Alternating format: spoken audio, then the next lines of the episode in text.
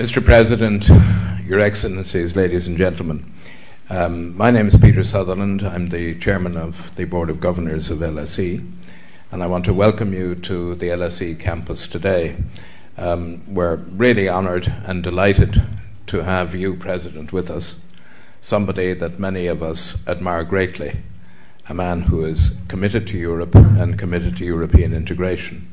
And this afternoon's lecture is uh, the new academic year's first event of LSE's uh, European Institute and APCO Worldwide Perspectives on Europe lecture series. And there couldn't be a more appropriate person to deliver that lecture, and there couldn't be a more appropriate time for the lecture to be delivered than this moment of great challenge for Europe, a challenge which you, sir, are helping us to face. Um, other speakers in the series this autumn include Professor Philip Bobbitt from Columbia University, Mark Leonard from the European Council on Foreign Relations, and Dr. Heinz Fischer, President of the Republic of Austria. And details of the events, as well as the rest of the public events program here at the school, can be found on the events website. As I said, it's a great pleasure to welcome Herman Van Rompuy to LSE this afternoon. He is, of course, the first, what I might describe as long term president, the longer the better as far as I'm concerned, of uh, the uh, uh, European Union, um, the European Council, to be more specific. Um, trained as an economist and philosopher at Louvain University, the training in both of those disciplines will be necessary to deal with current events. Uh, he served as Belgium's Prime Minister from 2008 to 2009, Speaker of the Belgian Lower House 2007 2008, and before that, Budget Minister from 1993 to 1999, before assuming his, own, his current position in December 2009. So his speech this afternoon couldn't be more timely, having regard to the global economic turbulence and particular to the turbulence and the issues that are raised in the context of the euro and the uh, issues which uh, troub- are troubling many of us. For those Twitter users in the audience, uh, and perhaps for you also, uh, Mr. President, my sources uh, tell me that you have a Twitter account. Not merely have you got a Twitter account, but you have a massively used Twitter account, and your Twitter name is EUHVR. The hashtag I'm not up to this stuff really. The hashtag for today's event is Hatch LSE Euro. Uh, I'm glad I got through that without a major mistake, or at least I assume that I didn't make a major mistake. As usual, after the lecture, there will be a chance for you to put your questions uh, to Mr. Van Rompuy. Um, and by that I mean members of the audience, not members of the, of the press. This is to be an audience participative uh, uh, occasion. Um, so, will you please join me now in welcoming President Van Rompuy to LSE to deliver his lecture entitled Beyond the Crisis Lessons for the Future of the Eurozone? President.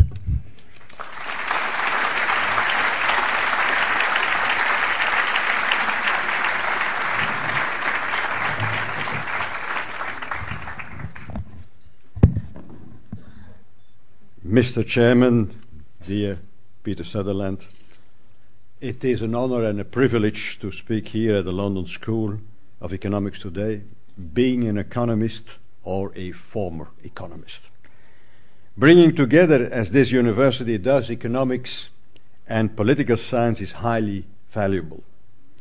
When I studied economics more than 40 years ago, I was much taken by, at that time, Ralph Dahrendorf who later was a famous LSE director and played so many roles in British, German, European society. His brand of political economics was fascinating reading.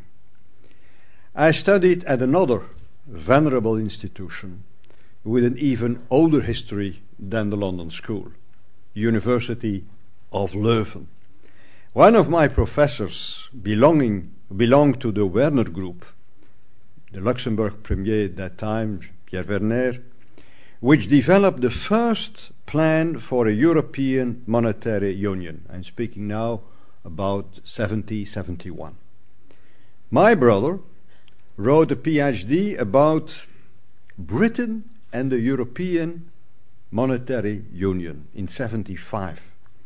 And that's why I discovered the work of Robert Mundell on the optimal currency area, the Nobel Prize winner of 99, who still defends the euro. He, by the way, he received an honorary doctorate from the London School. To the academic and purely theoretical thinking of the 70s, we can now add the political experience of more than 12 years of the single European currency. Most urgent is to draw the lessons from the recent crisis. From the global roller coaster which started four years ago and reached a decisive turn in Europe in early 2010 when the Greek problem exploded upon the stage. But let me start with some expectation management. As some of you may know, Six weeks ago, I was asked by the 17 heads of state or government of the Eurozone to propose, I'm quoting, improvements to crisis management in the euro area by October. It could be tempting to share some of my ideas with you of today. However, unlike some of the other players, I do not practice megaphone diplomacy via the media. I prefer quiet diplomacy. It is more discreet, but also more efficient. The main points I want to share with you are these. Overall, the euro and the single market have been a help, not a hindrance. Important work has been done to prevent similar crises and to deal with the current one with further steps in the months ahead. The political implications of these developments are not fully crystallized yet. Let us start with some positives. Although obvious, they should not be taken for granted. Europe was hit three years ago by the biggest economic tsunami since the Great Depression. Yet we avoided most of the mistakes that we made in the 30s. We avoided protectionism in no small part thanks to the single European market and the legislation that backs it up. We largely avoided competitive currency devaluations, in no small part thanks to the euro. Just imagine for one moment what would have happened three years ago if we had still had the franc, the peseta, the mark, the guilder, and so on. There would have been turmoil on the currency markets, upsetting import and export expectations, in addition to the turmoil we already had. It would have shaken, if not destroyed, the internal market. Even now, at the global level, we must take care that exchange rates reflect the economic fundamentals rather than being an element of protectionism. Let us not forget the euro remains fundamentally solid as a currency. It has strengthened in value on international monetary markets, unlike the pound and the dollar. It has brought its existence maintained, it has throughout its existence maintained a low and stable inflation rate. Its balance of payments, the current account, is in broad equilibrium. Public debt levels are on average lower, yes, lower, than in the United States or in Japan. And the euro is being held across the world as an alternative reserve currency. Economic growth has returned to the eurozone as a whole rapidly after the financial crisis. Higher than expected last year, and in the beginning of the year, though less than expected this semester. So we did some things right. I confess we did some things right. But as we all know, there were also a number of problems. Some are long term and structural, not least our insufficient economic growth rates in aging societies. The Europe 2020 strategy is intended to respond to this, and we must return to it. We must further develop the single market, our great asset, and we will do so. Growth and jobs remain priorities. Job creation is currently the major issue in the United States and in many EU member states too. It is essential that we identify how and where the Europeans of today and tomorrow can earn their money. This is about seizing opportunities, about education, technological and social innovation, and future perspectives. The issue touches every citizen, and the political world must provide some of the answers. Nevertheless, what has dominated the headlines and our attention is the issue of sovereign debt. Excessive debt is a problem that has hit a number of countries across the world, not only in Europe. But its existence in some Eurozone countries has had an impact right across the Eurozone and indeed the single market. We have discovered that three countries, representing about 6% of the GDP of the euro area, could threaten the financial stability of the Eurozone, as well as the stability of the banking sectors in all our member states. A lack of financial oversight played its role. But clearly, the financial and monetary interdependence had been hugely underestimated. Without the fiscal irresponsibility in some countries, there would never have been a crisis in the Eurozone. It is as simple as that. It may be useful to remind you that when the crisis erupted, we had to start from scratch there was a complete absence of appropriate instruments.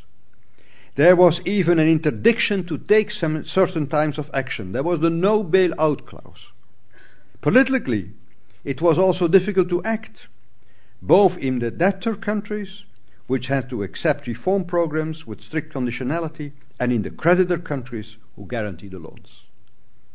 Nevertheless, May 2010, we did establish a completely new economic governance framework, including a support mechanism for countries in difficulties. And recently, we made the latter more flexible while assuming the right conditionality. What we have put in place is a multifaceted reform. People who only focus on one or another aspect and rush to denounce them as insufficient miss the overall picture and the interactions between the elements in the overall combination of institutional pressure, peer pressure, and market pressure that will help to avoid getting into such difficulties again. All three have been enhanced. Institutional pressure has been strengthened thanks to a set of reforms, in particular, a strengthening of the budgetary surveillance, improved Stability and Growth Pact, making it easier to sanction a member states, and the establishment of a macroeconomic surveillance which did not exist before. We will together look not only at deficits and debt levels, but also at risks of asset bubbles or trade imbalances. Institutional pressure, peer pressure. Peer pressure has also been enhanced. For instance, to the so called European semester, where all member states will compare notes on their national budgets and where budgetary and economic policies are evaluated. But also through the new Euro Plus Pact, under which 23 out of 27 countries have committed to structural reforms, for instance on pensions or the labour market. And what's more, today's governments realize acutely how the economic situation of others affect their own and vice versa. Phone calls between European political leaders on their respective debt are now almost daily bread, a very concrete translation of the abstract notion of interdependence. After peer pressure, institutional pressure, thirdly, market pressure. Market pressure will complement the above in a way in which it did not in the past. In the first decade of the euro, the markets were asleep. Now they are awake. And even if they are sometimes overreacting, they will not go back to sleep again.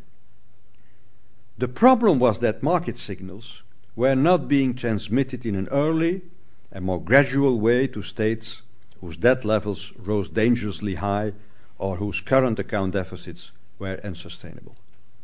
The interplay between these types of pressure should not be underestimated. Take the peer pressure.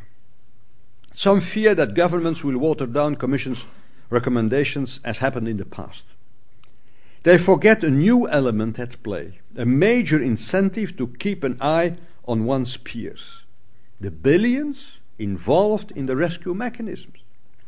If, after a European Commission warning, ministers for some reason let a colleague off the hook, and if at a later stage the country in question asks for emergency loans, their public opinion would want to know how could you let this happen? Markets too would react to such events more speedily than in the past. I personally am convinced that still more needs to be done. I will make a number of proposals in October. I will not disclose them here in detail. A word, though, on the emerging consensus around the idea that the Eurozone be strengthened institutionally. It is natural. The crisis of the last three years has proven that the big decisions, the long term orientations to safeguard the Eurozone's financial stability, can only be taken at the highest level. In order to deal with the banking crisis of 2008, the first meeting of Eurozone's heads of state or government was organized by the, 10 European, the then European Council President Nicolas Sarkozy. By the way, Gordon Brown was a special guest at that summit of the Eurozone in Paris. I have chaired four such meetings last year and this year, each time in exceptional circumstances. It is a good idea to meet more regularly and not only in periods of tensions. Gouverner, c'est prévoir. To govern is to foresee. At the same time, we must keep the link between the 17 of the Eurozone and the 27 of the European Union. The euro affects the single market and vice versa. The euro affects the financial sector all over Europe. And moreover, many will join the eurozone in the future. They have to if they meet the criteria. And this is according the Lisbon Treaty. Ladies and gentlemen, all these measures will help in the long run to improve the eurozone's economic performance. But of course, there remains the short term problem. How do we turn the corner on the existing cases of excessive debt? In recent weeks and months, the focus has been on Greece. Here, too, there is a danger that commentators focus on one or another measure, deeming it to be insufficient, while in fact it is on the whole panoply of measures that we must evaluate what has been decided. At the Eurozone summit of the 21st of July, we agreed three things to help Greece reduce its debt. First, to provide additional funding to support the Greek program up to 2014. Second, we supported for Greece and for Greece only the voluntary involvement of private bondholders. It will reduce the Greek public debt burden by more than 10%. And third, we lowered the interest rates on the loans for Greece, and even more importantly, we extended the maturities up to 30 years. This significantly lifts the burden of repayments and it gives them time. And we also reduced the interest rates for Portugal and for Ireland. Ladies and gentlemen, when I became budget minister of Belgium in the early 90s, my country had a public debt burden of over 130% of GDP. Let's say Greek levels.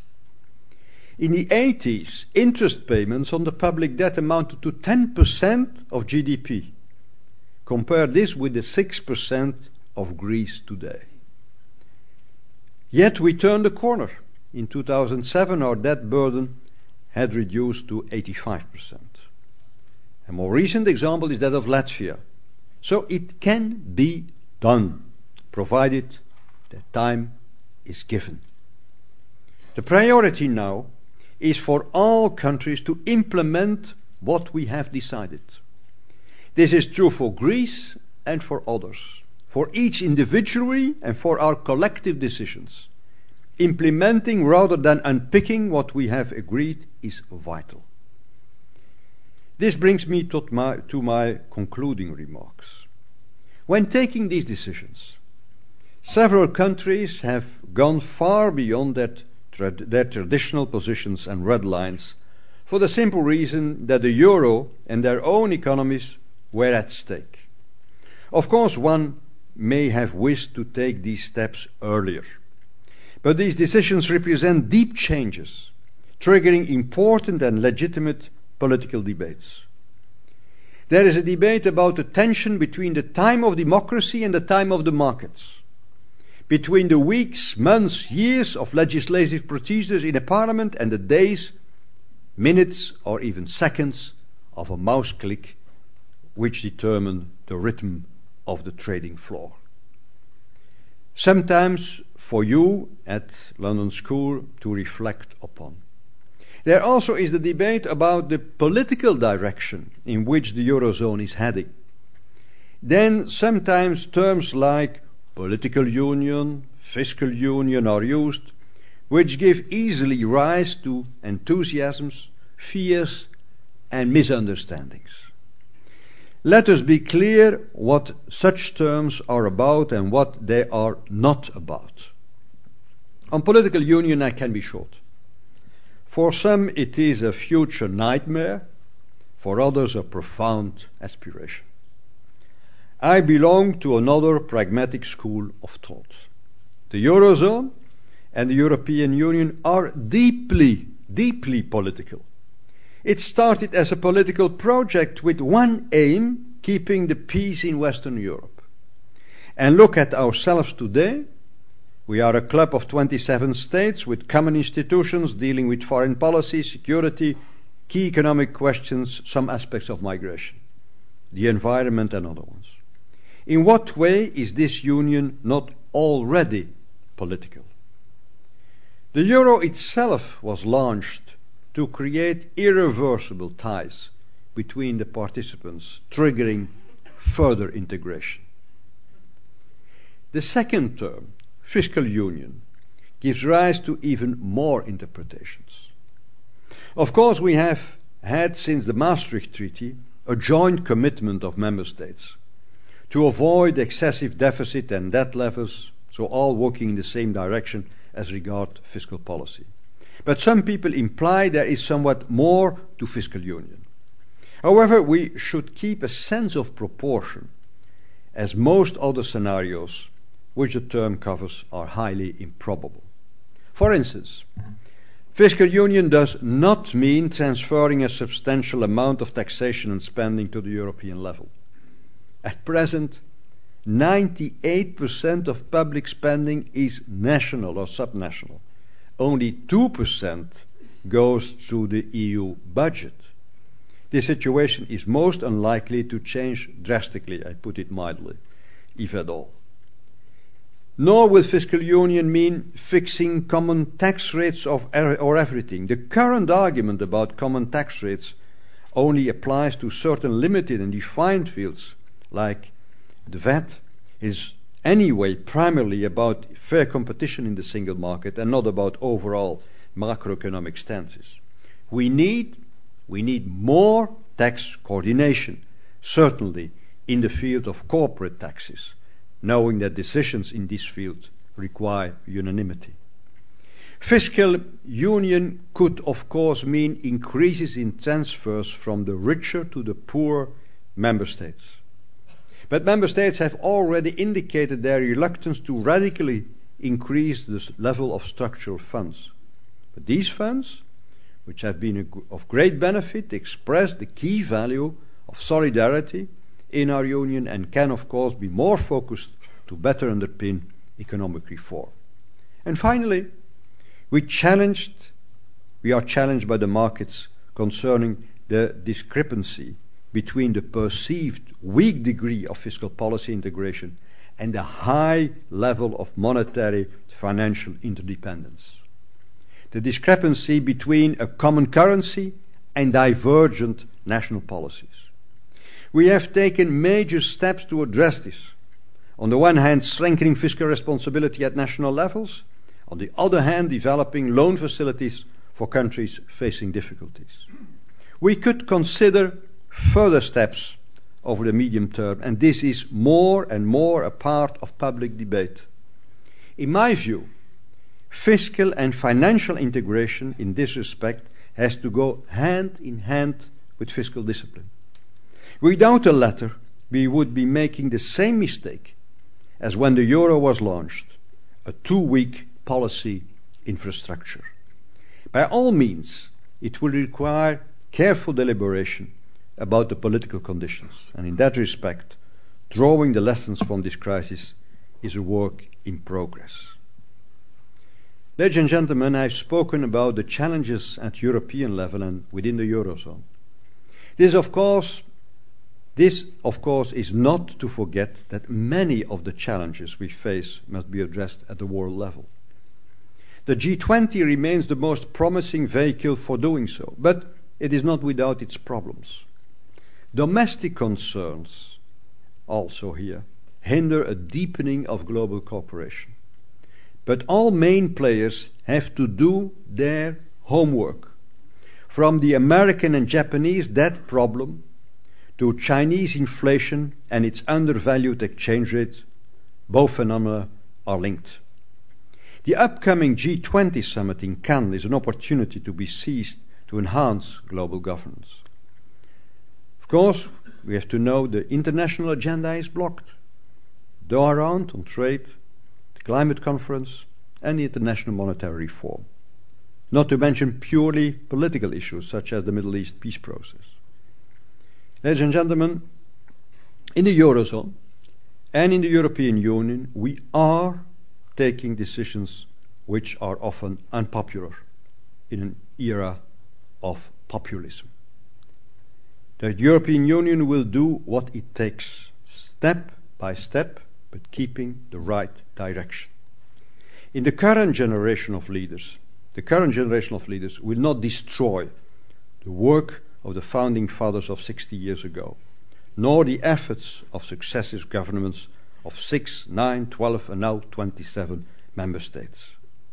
The political and economic costs of going back are mind boggling. Seen in the light of history, the European Union is too precious an achievement to put in jeopardy. I say this in a calm and determined way. This generation in politics will do what must be done. Thank you.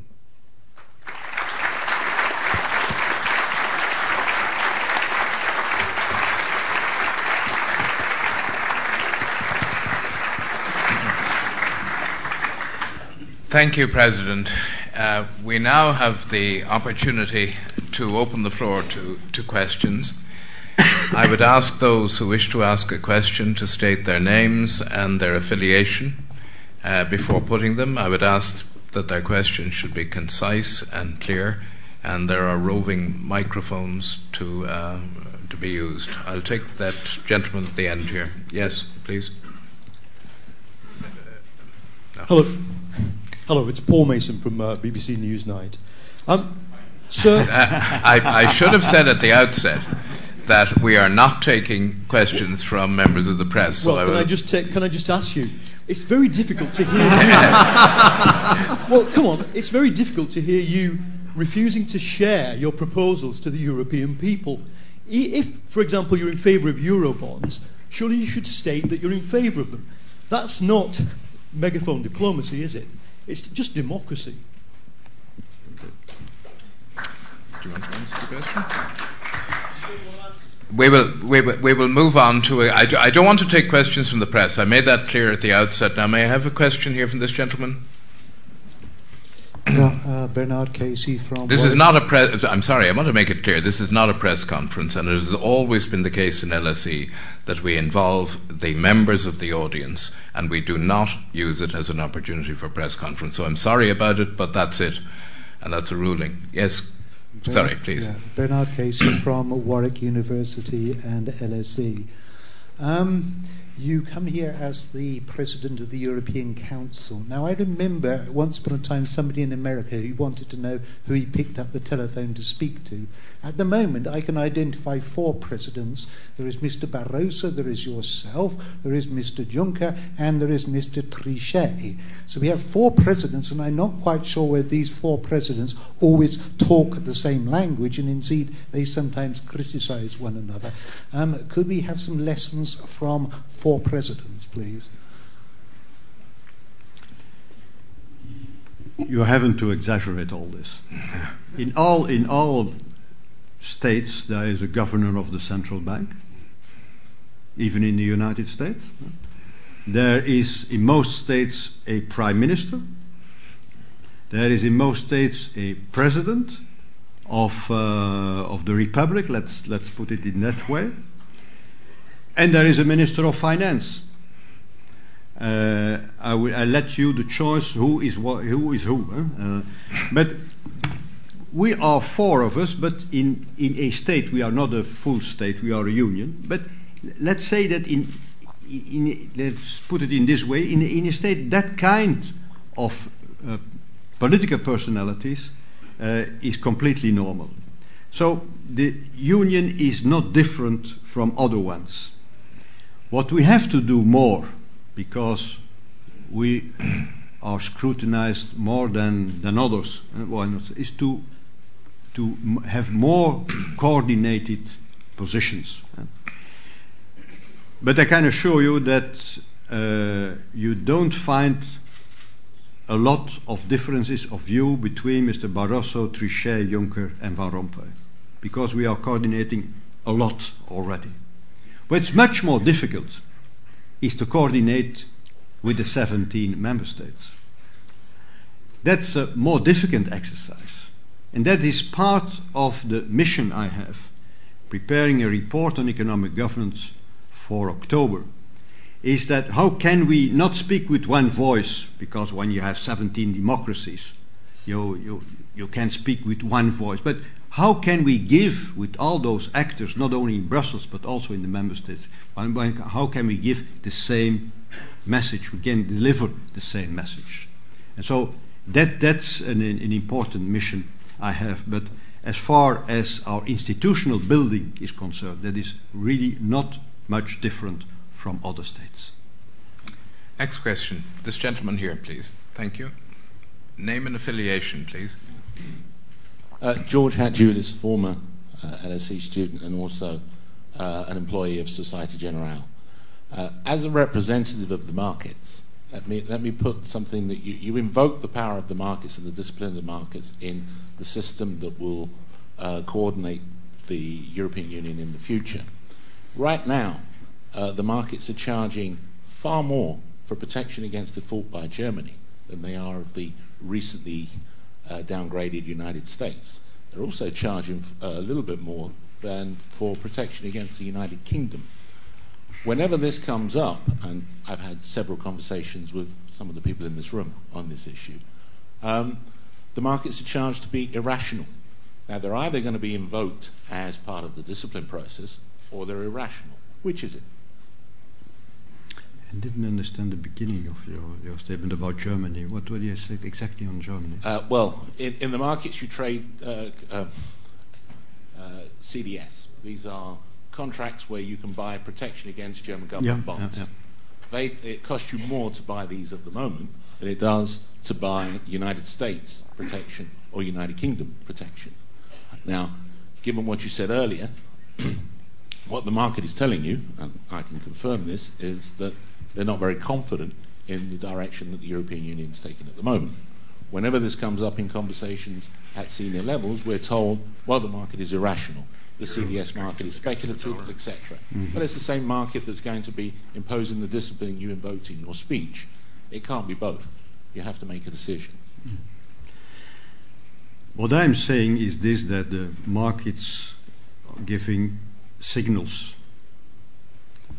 But as far as the history, the small history of the Eurozone is concerned, the first 10 years, there were a lot of underlying problems in the Eurozone. In some countries, they had even deficits on the current account of 15%. There was no indication, no indication that the markets were uh, uh, aware of that, of that problem. Now there is an overreaction. The smallest problem becomes a, major problem. That's what I call there, there is some irrationality in the markets, but there's also in, in society, there's also even in the political world. It's part of life. But the markets are in some way also putting pressure, and as I said, putting pressure so that, at least in the Eurozone, governments and parliaments put their house in order, certainly for the weak economies. And that, besides the peer pressure, besides the institutional pressure, there is market pressure, even if it is imperfect. It is a signal that can be helpful to act rapidly. Problem is that some countries have to correct it and they need time. And markets have not the same patience as the political decision making. That's why in all this, implementation of what we decided is absolutely key. Not only at the level of the Union, not only collectively, but also in the member states. And so it was not a good signal that one country, after have taken bold decisions, changed some decisions a few weeks later. Now they corrected them.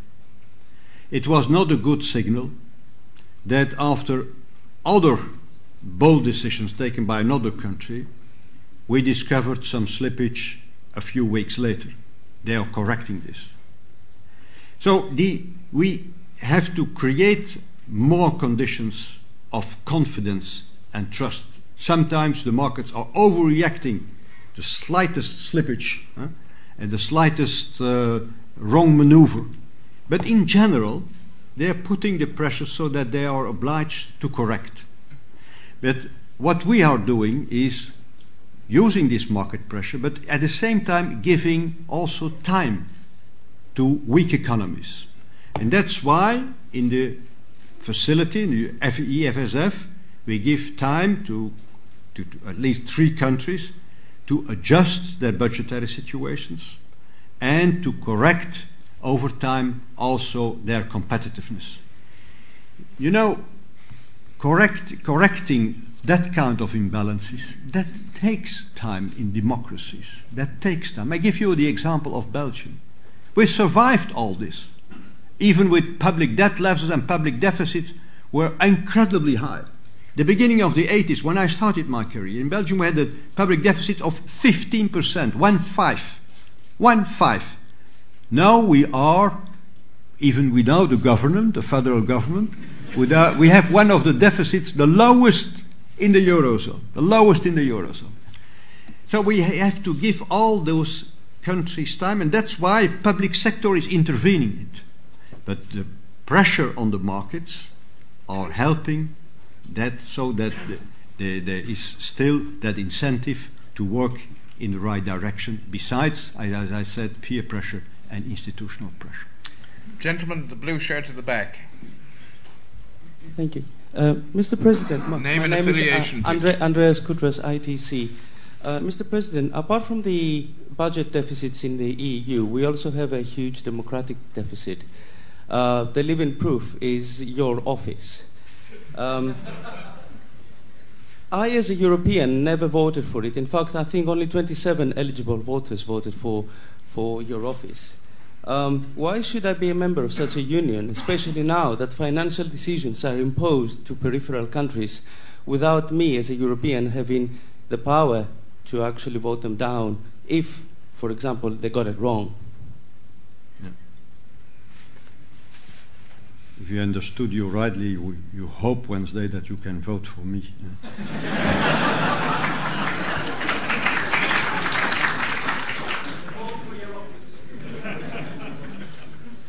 but what, uh, what I'm doing is much simple, much more simple than, than, than you can imagine. I'm chairing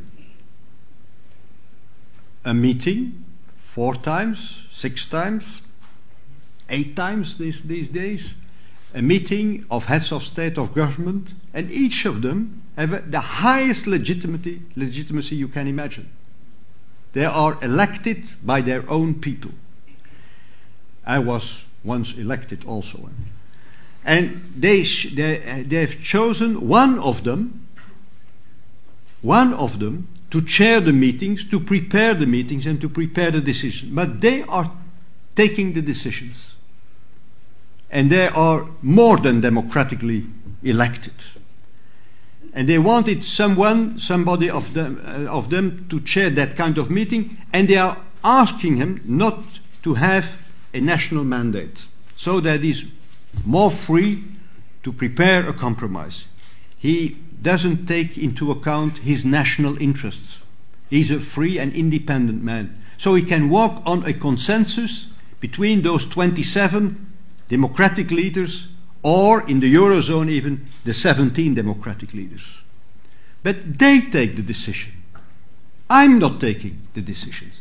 I'm helping them, in some way, a facilitator, so that decisions can be taken in order to preserve the financial stability of the Eurozone, but in general, the general interest of the Union, which coincides a lot of times with the national interests.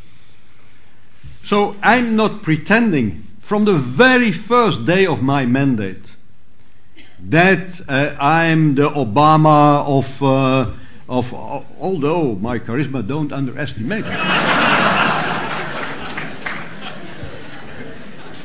I'm not pretending it at all. I'm somebody who tries to find a consensus, as, did, as I did in Belgium. And I'm very happy that in very difficult circumstances, we could reach agreements the last one and a half year. And I will continue this job if those democratic leaders agree with my appointment. But that, it is as simple as that. Thank you.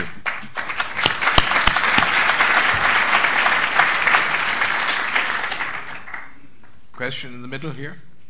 Oh, hello, Peter. My name is Tim Frost uh, from uh, an asset manager called Cairn Capital. I'm also proud to be one of uh, Peter Sutherland's governors here at, at the school. Mr. Uh, President, if the response to the crisis requires closer integration of the Eurozone countries, how would you envisage the institutional relationships working with those members of the Union who are not members of the Eurozone? Would you expect that that would require some kind of treaty renegotiation? And would you envisage or could you contemplate the possibility of that leading to a very significant change in the relationships between those members of the, Europe, of the Union, including, of course, the United Kingdom, who are not uh, members of the, of the Eurozone? Thank you for that, uh, question. Uh, the Eurozone uh, counts 17 members now. According to the Lisbon Treaty, the members, European Union members, are obliged to become a member of the Eurozone if they meet the criteria and if they desire to do so. There are at least two countries who expressed their will never to belong to the Eurozone. That's their own choice. But most of them are in some way obliged to become members. The enthusiasm, the, the enthusiasm these days is not as high as it was in previous times. But the 1st of January, we had a new member, Estonia, in the middle of the, of the crisis of the Eurozone. So that, that's one clarification. Second is that we share with the 27 a lot of things, now speaking about the economic field. and the most important one is the common market that we share. So we can, in the Eurozone, not take measures which belongs to the competencies of the 27. We can't agree, we can't agree on matters requires unanimity from the 27 as far as taxes are concerned, for instance. So I think uh, we have to very, uh, we are very careful that uh, we keep the links between the 27 and the 17. So I found it a good idea to ask the president of the European Council to be also become the president of the Council of the Eurozone, because that is also also some kind of personal union. But we have to do more than that, and that's why I will propose that when we meet at the highest level with, when we meet at the, high, at the, highest level in the, in the Eurozone, so what we can call a Euro summit or a Euro council, that will each time be in the slipstream of a European Council. So that if members of the, the non Euro members, let's say the 10, have concerns of objections with what we will decide, but because they are perfectly informed. Uh, with the 17, we can discuss it already in the, in the European Council. I had one, uh, one great experience. I never told this. Um, but we had uh, a meeting of the Council in March 2010. We started, I think, at 5 o'clock, and I uh, had provided a meeting of the Eurozone because we had the first of our crisis meetings uh, two, two hours later, around, let's say, 8 o'clock. And we met at 8 o'clock only with the 17, under my chairmanship.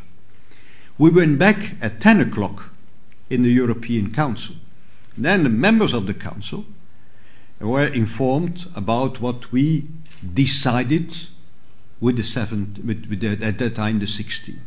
We corrected our communique, the Eurozone, after interventions of the members of the European Union. But they rightly said this and this and this, that uh, these are our competencies. So we can be very flexible, taking into account, as I said, the interests of the 27 and the 17. But the, the, the non Euro members have to be fully aware that we have something special. We have a common currency and uh, our lives depends on this. So that we meet separately, take decisions separately, that's normal. But we have to do this, as I said, in close relationship with the non-euro members because we have so much in common. Next, uh, this gentleman here, please. Second row.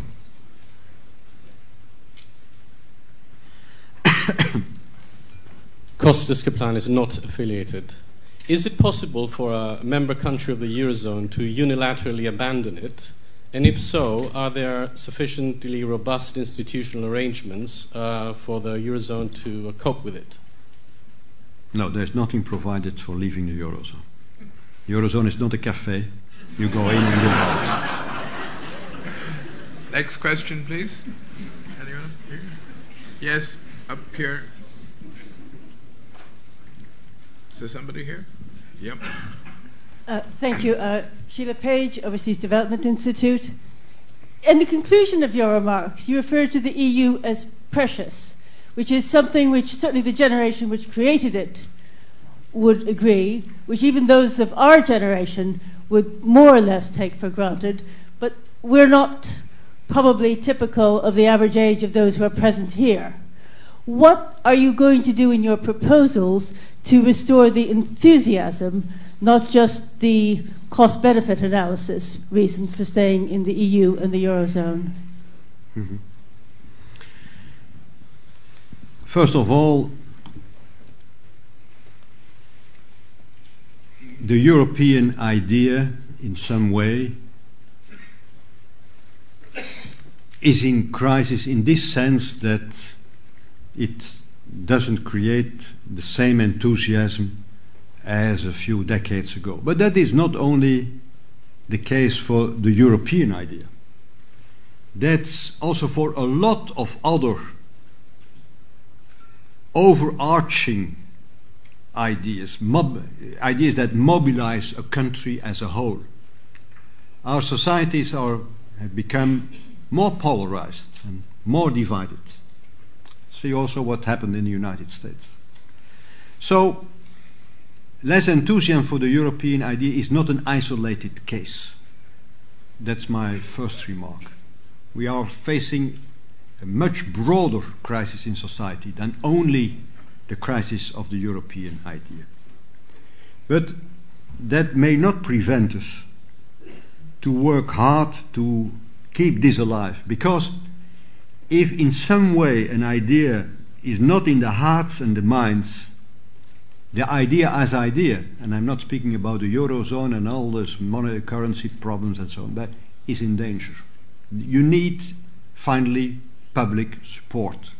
You need public support for keeping a country together, that the United Kingdom is still united, that a, country as Belgium is still a united country. You need more than just a calculation about the added value. Huh? But also what the French call uh, we need un supplément d'âme. I can't translate it in, uh, in, in, in English, but something more than only inspired by calculation and profits and benefits and interests.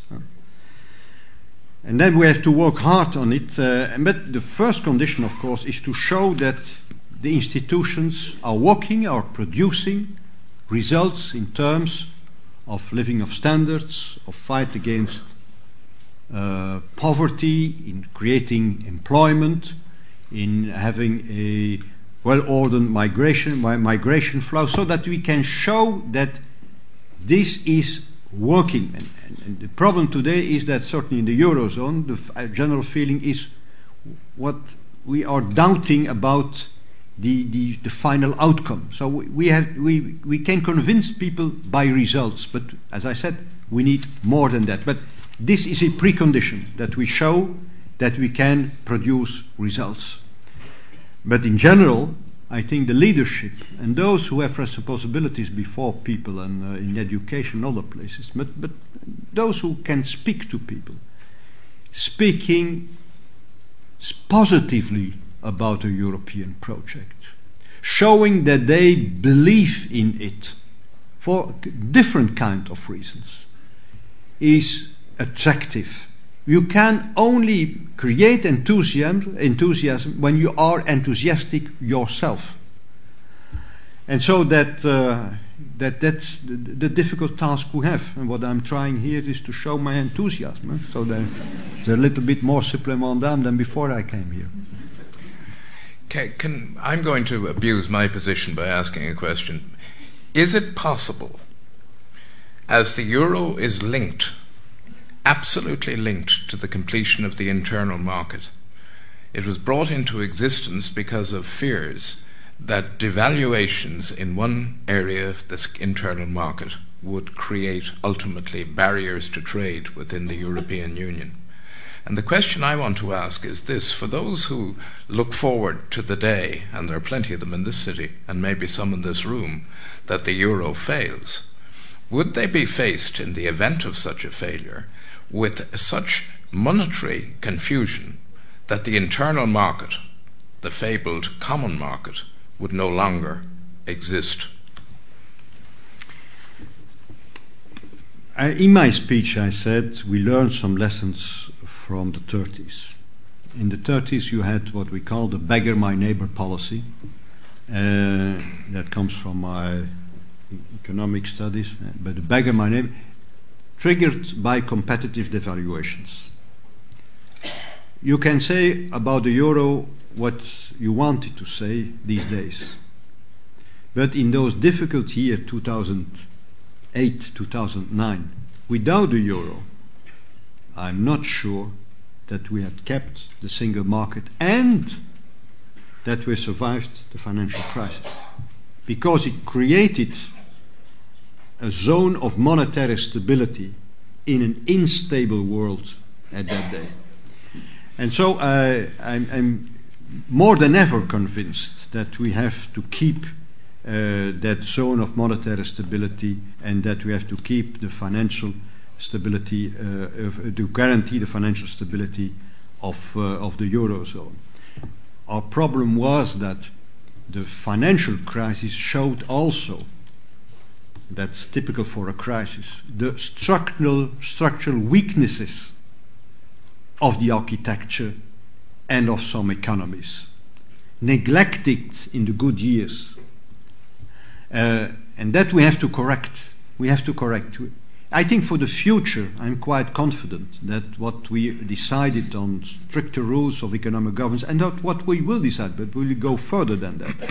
I'm, I'm, quite, I'm quite sure that, uh, that we will keep the, the, the Eurozone uh, with, with that kind of new measures. But in the meantime, we have to, to survive and to overcome this crisis.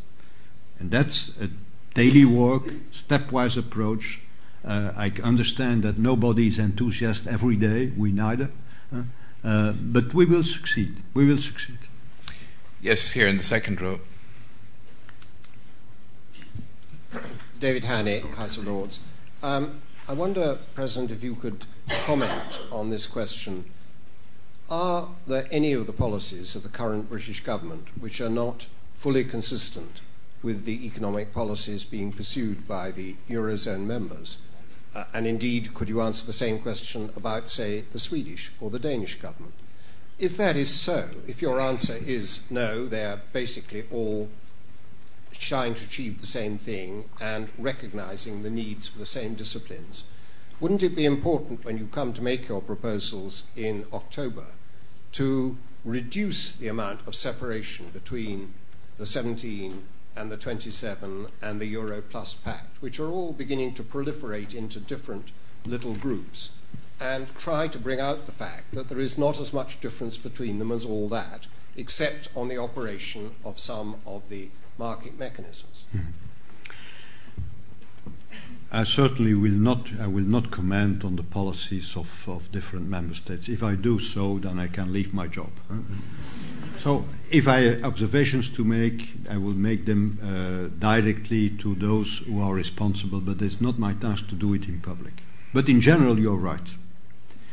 And I, I give you an example that we do more than simply uh, cooperate, consult, uh, and, and, so on.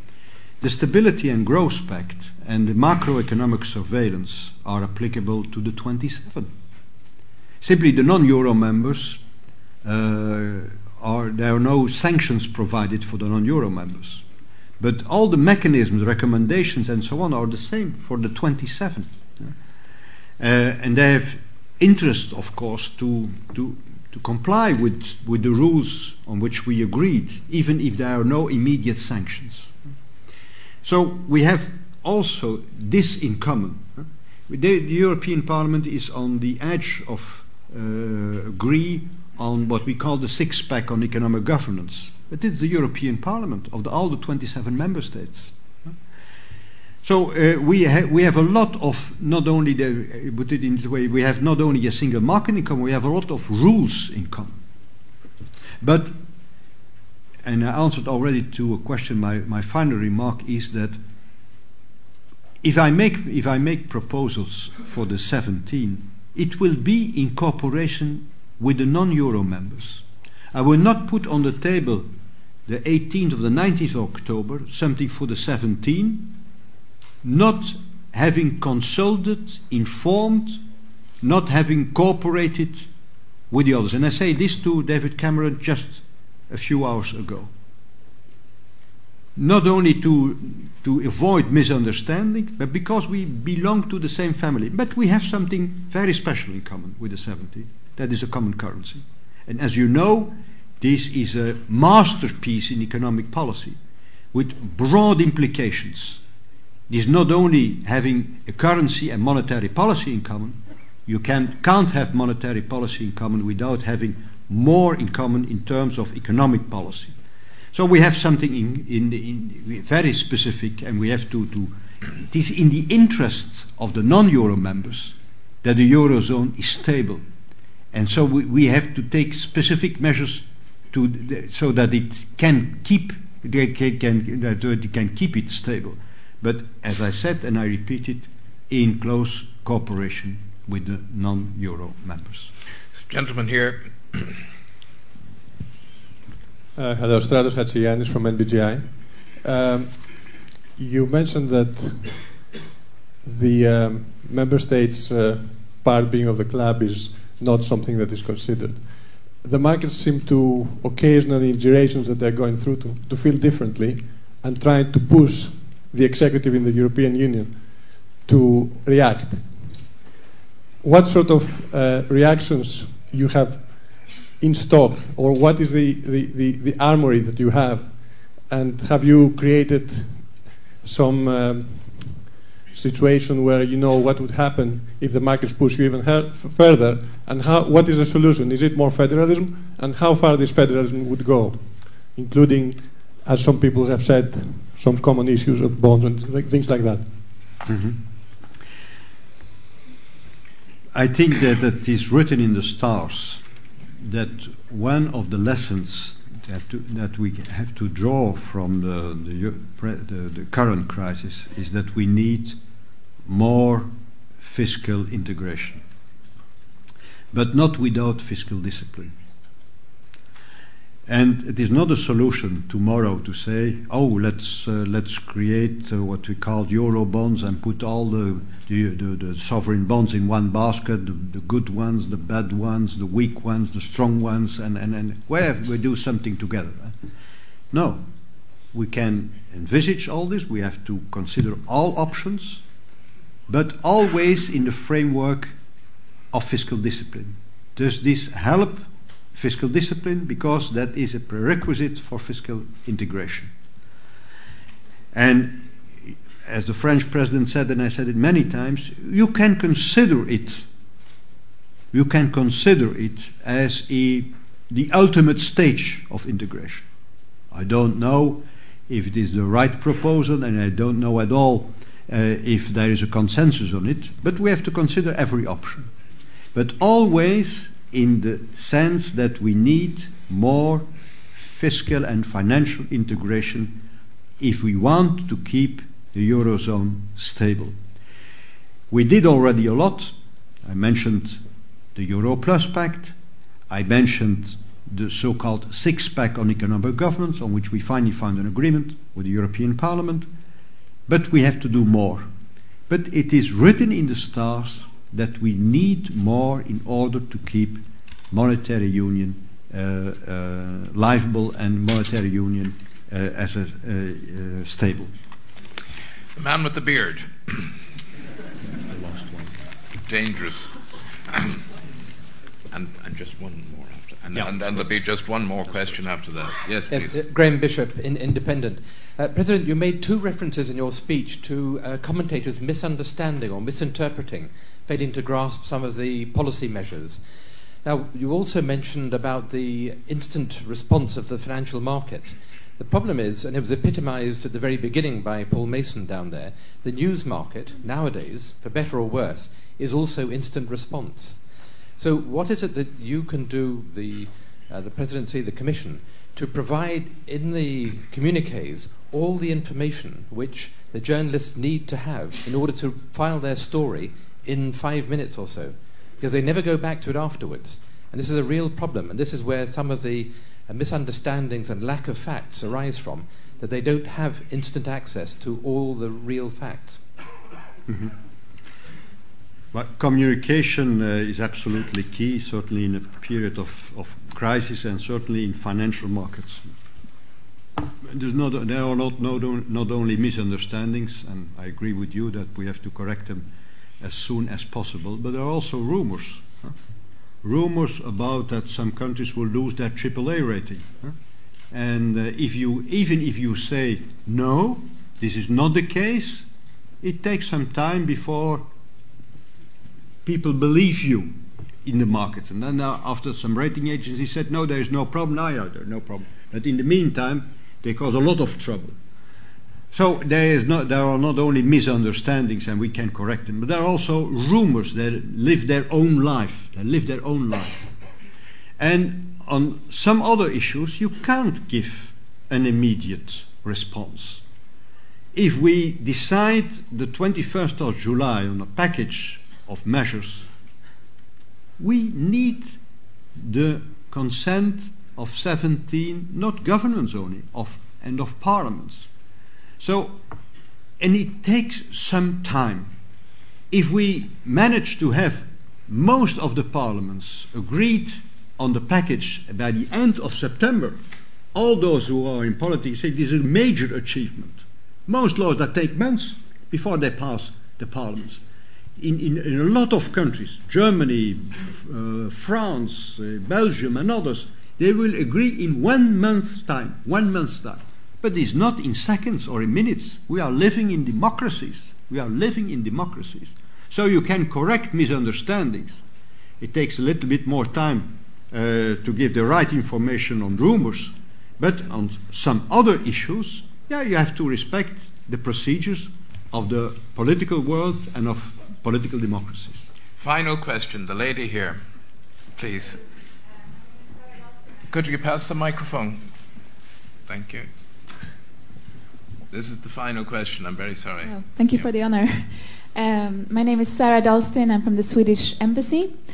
Um, you mentioned, Mr. President, that um, this is the worst economic crisis since the 30s, but that we managed to avoid some of the pitfalls and consequences uh, from the last crisis, um, protectionism, etc. Mm. Then something else happened in the end of the 30s and in the 40s, as we all know, in, in Europe. I'm thinking politically. Um, and um, just thinking if you see any, of course, not the same thing, but uh, any political risks. We have high uh, youth unemployment, uh, right wing extreme parties, um, populism, etc. Um, do you see any other risks than purely economical? Thank mm-hmm. you. But the recession eh, now was not as deep as in the 30s. Between 29 and 1933, industrial production declined by 25% in most of our countries. Now we faced a, a, recession, I'm now speaking in terms of GDP, of on average in the European Union 4%. You can't compare that with uh, happened, what happened in the, in the 30s. Actually, the crisis of the 30s was it's never been overcome. It ended in the war economy and in the war. But you gave me a very good argument that in period even of populism, the best protection to avoid conflicts, to avoid major tensions between countries, is the European Union. Is the European Union. And the big difference between the 30s and these days is that we have that kind of European integration. Even if a lot of people are taking it for granted, it's not because they are taking it for granted, that is not playing a major, a major role. The cost of non-Europe could be huge, but that you can never prove and you can never show. But I'm convinced that is the case, and that's the big difference with the 30s, and I'm happy with that difference.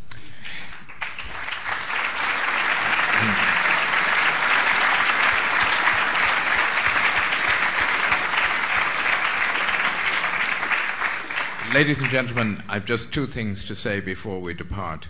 First of all, I would ask you all to remain in your seats until the President has left because he's a, a heavy agenda and needs to move on. Secondly, on your behalf, I want to thank him for dealing so clearly, concisely with a most complica- complicated subject and one that is naturally confusing to people. It may be surprising, for an example, to note that over the last three or four months the euro has consistently strengthened against the dollar, notwithstanding the issues there. But uh, this uh, audience has shown, I think, both sides of the debate in the sense that there is a clear view on one side in favour of the whole project, and there is also a view against the project, and that's the political reality with which you deal so effectively. And uh, we thank you for it. We thank you for the immense energy that you are devoting to dealing with a most intractable and difficult time. And we're happy that you are both with us and uh, representing in that context such rational thinking in difficult issues. So, uh, thank you very much for being with us.